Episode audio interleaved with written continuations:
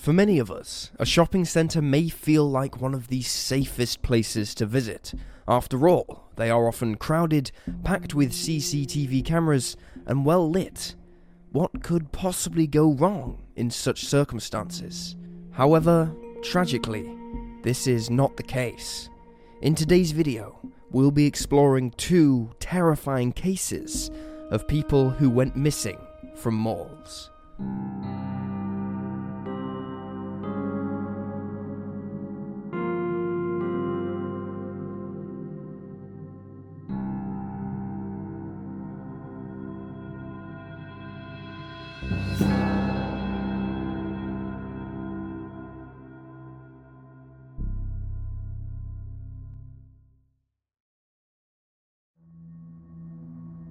Catrice Lee. Born on November 28th of 1979, Catrice Lee was the light of her parents' lives. She was endlessly doted on by her family and was expected to have a bright and happy future. Catrice was born at the British Military Hospital in Rinteln, West Germany, the daughter of Richard Lee, a sergeant in the cavalry regiment of the British Army, and his wife Sharon. Catrice spent the first two years of her life in Germany, although at the time of her vanishing, she spoke only English. On November 28th of 1981, Catrice turned two. The family made plans to visit the NAAFI shopping complex nearby to buy things for the little girl's party. Sharon's sister, Wendy, and her husband Cliff travelled to the city to celebrate the occasion. Catrice's big sister Natasha didn't want to go shopping, however, so she stayed behind with her uncle Cliff, while Wendy, Richard, and Sharon took Catrice with them. As it was the last payday before Christmas, the shopping centre was bustling with activity. Sharon carried her daughter around as she didn't want to sit in the shopping trolley, while Richard remained in the car, waiting for his wife and sister to finish up. Finally, the two women reached the checkout. Sharon put her daughter down when she realised that she'd forgotten to get crisps. Trusting that Wendy would keep an eye on her, she left to get the item. However, when she returned, two year old Catrice was gone. Meanwhile, Wendy thought that the little girl had followed her mother down the aisle. That was when they realised that Catrice had disappeared. While the military police were in charge of the case, they had to negotiate with the German civil police because the shopping centre was in town and not technically on the military's premises. Both agencies agreed that Catrice had likely fallen into the nearby river Lippe and drowned, but her body was never located in the river, which was later dredged. No evidence of her appeared there either. The Lees, for their part, slammed this theory, asking how authorities expected a two year old child to make her way from one store in a shopping complex all the way outside and into the river. To add to tensions between both agencies and the family and law enforcement, the German police reportedly refused to go to the press with the story. Six weeks passed before an article on Catrice appeared in the local paper. Despite searching the river thoroughly and conducting door to door inquiries, no leads turned up in the early months of the investigation, and the case was eventually closed. It was reopened in 2000 when authorities were able to produce a computer generated image of what Catrice may look like at age 21. This new spotlight on the case prompted witnesses who'd previously not been interviewed to come forward, including a young man who was in the queue behind the Lees and a checkout employee.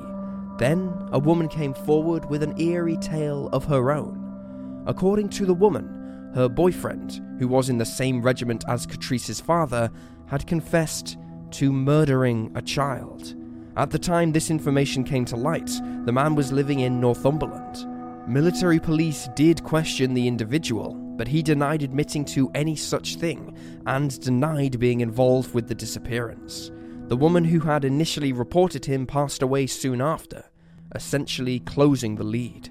Law enforcement told the Lees that the man was likely a fantasist and had likely not been involved in the disappearance of their daughter.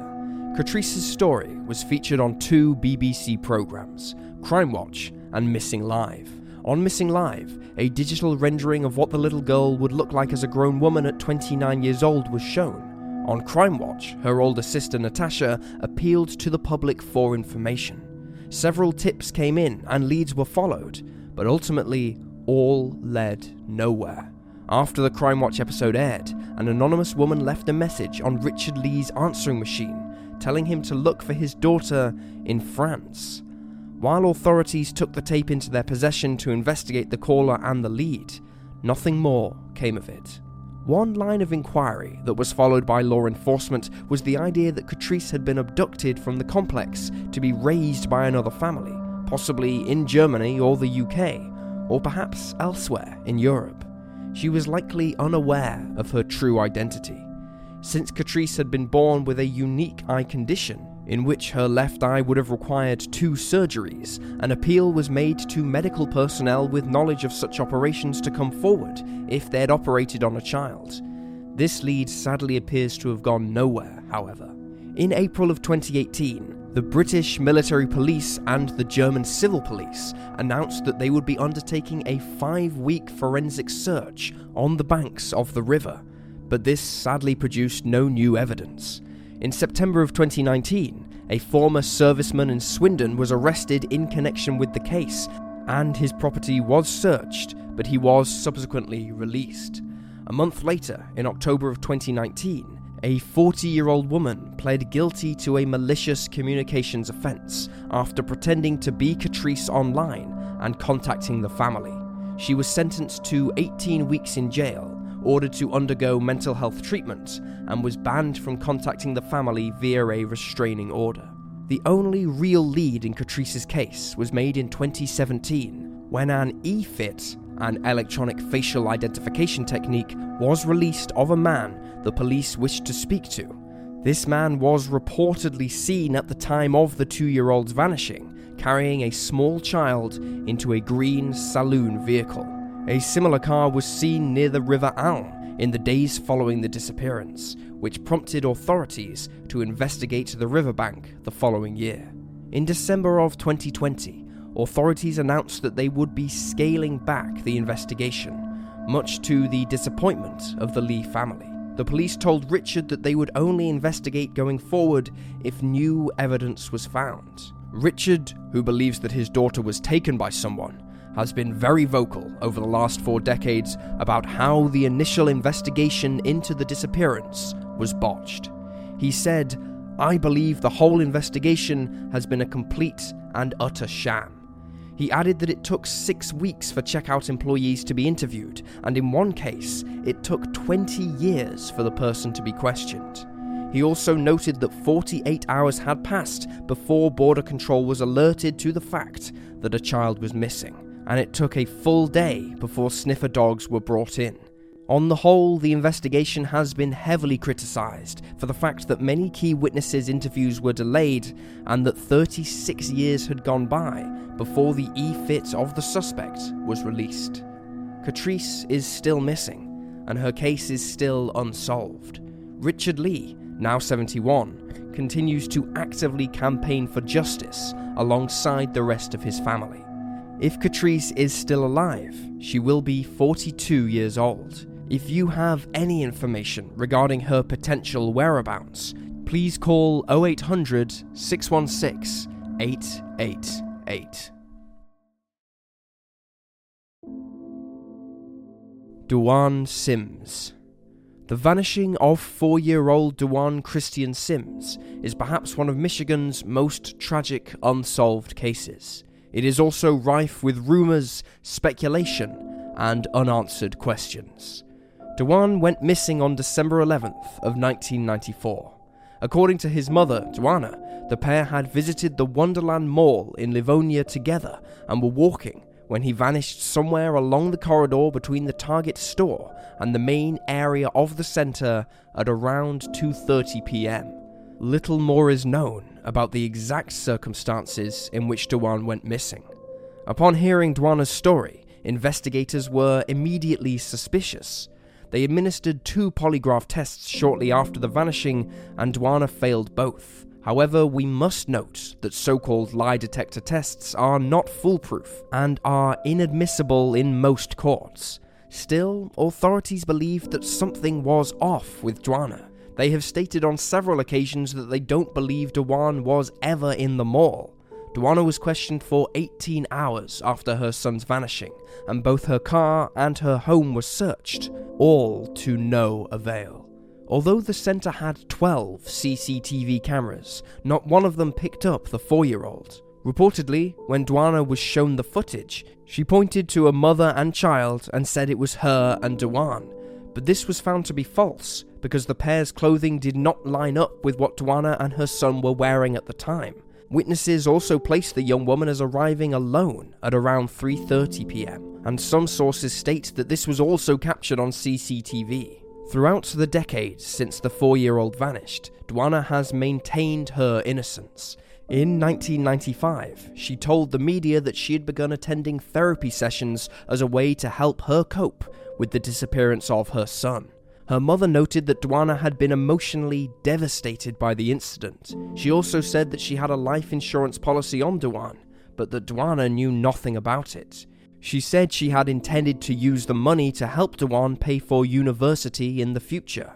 Meanwhile, Duan's father who is largely absent in most of the articles covering the story, and who appears to have kept a very low profile after his son's disappearance, passed a polygraph test administered by law enforcement. He has never been considered a suspect, and told authorities that he believed Duana was a good mother. During their search for the four year old, the police checked along railroad tracks, relatives' homes, abandoned buildings, and even dumpsters and other trash containers. They searched on foot and with ATVs and used sniffer dogs. A multi agency task force investigated over 1,200 tips, one of which claimed Duan was alive and living in Florida. Still, no trace of him has ever been found.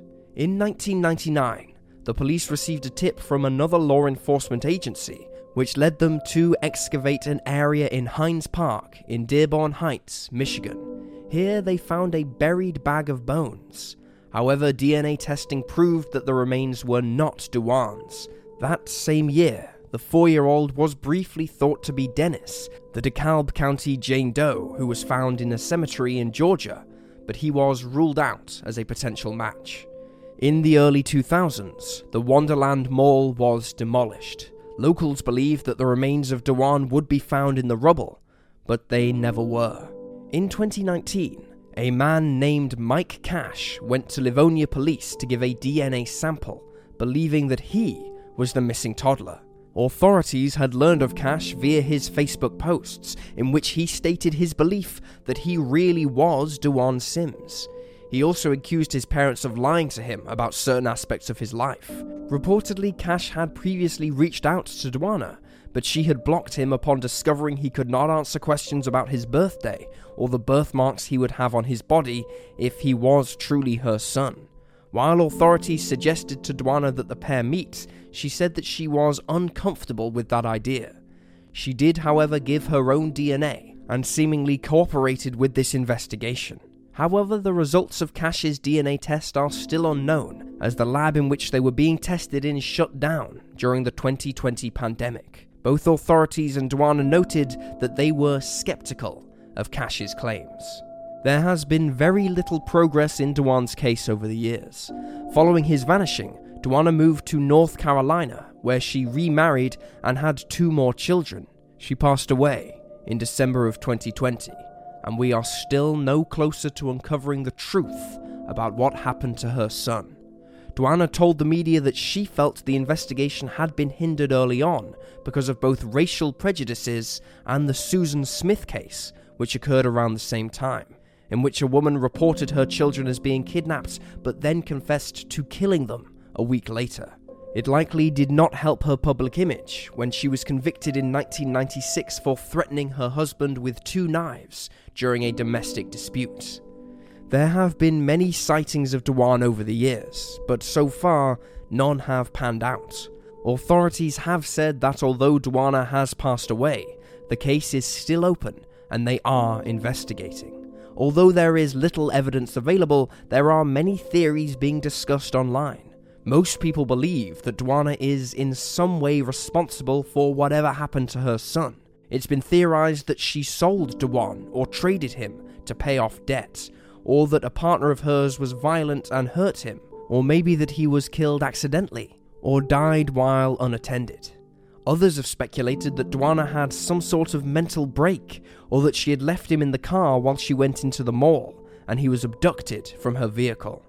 It is sadly possible we may never know what happened to the four year old boy, especially given the huge lack of physical evidence. Authorities reportedly have their own theories about what happened to Dewan, but they won't disclose what these are. If you have any information on the whereabouts of Dewan Sims, you can contact the Livonia PD at 734 466 2470. If Dewan is still alive, he will be 30 this year. And there you have the facts. Please leave a comment down below with your own theories and speculations, and remember to like this video and subscribe to support the channel. You can also support us by subscribing on Patreon for early access to our documentaries and a whole host of behind the scenes content. Thank you for watching. Stay alert, stay safe, and I'll see you next time.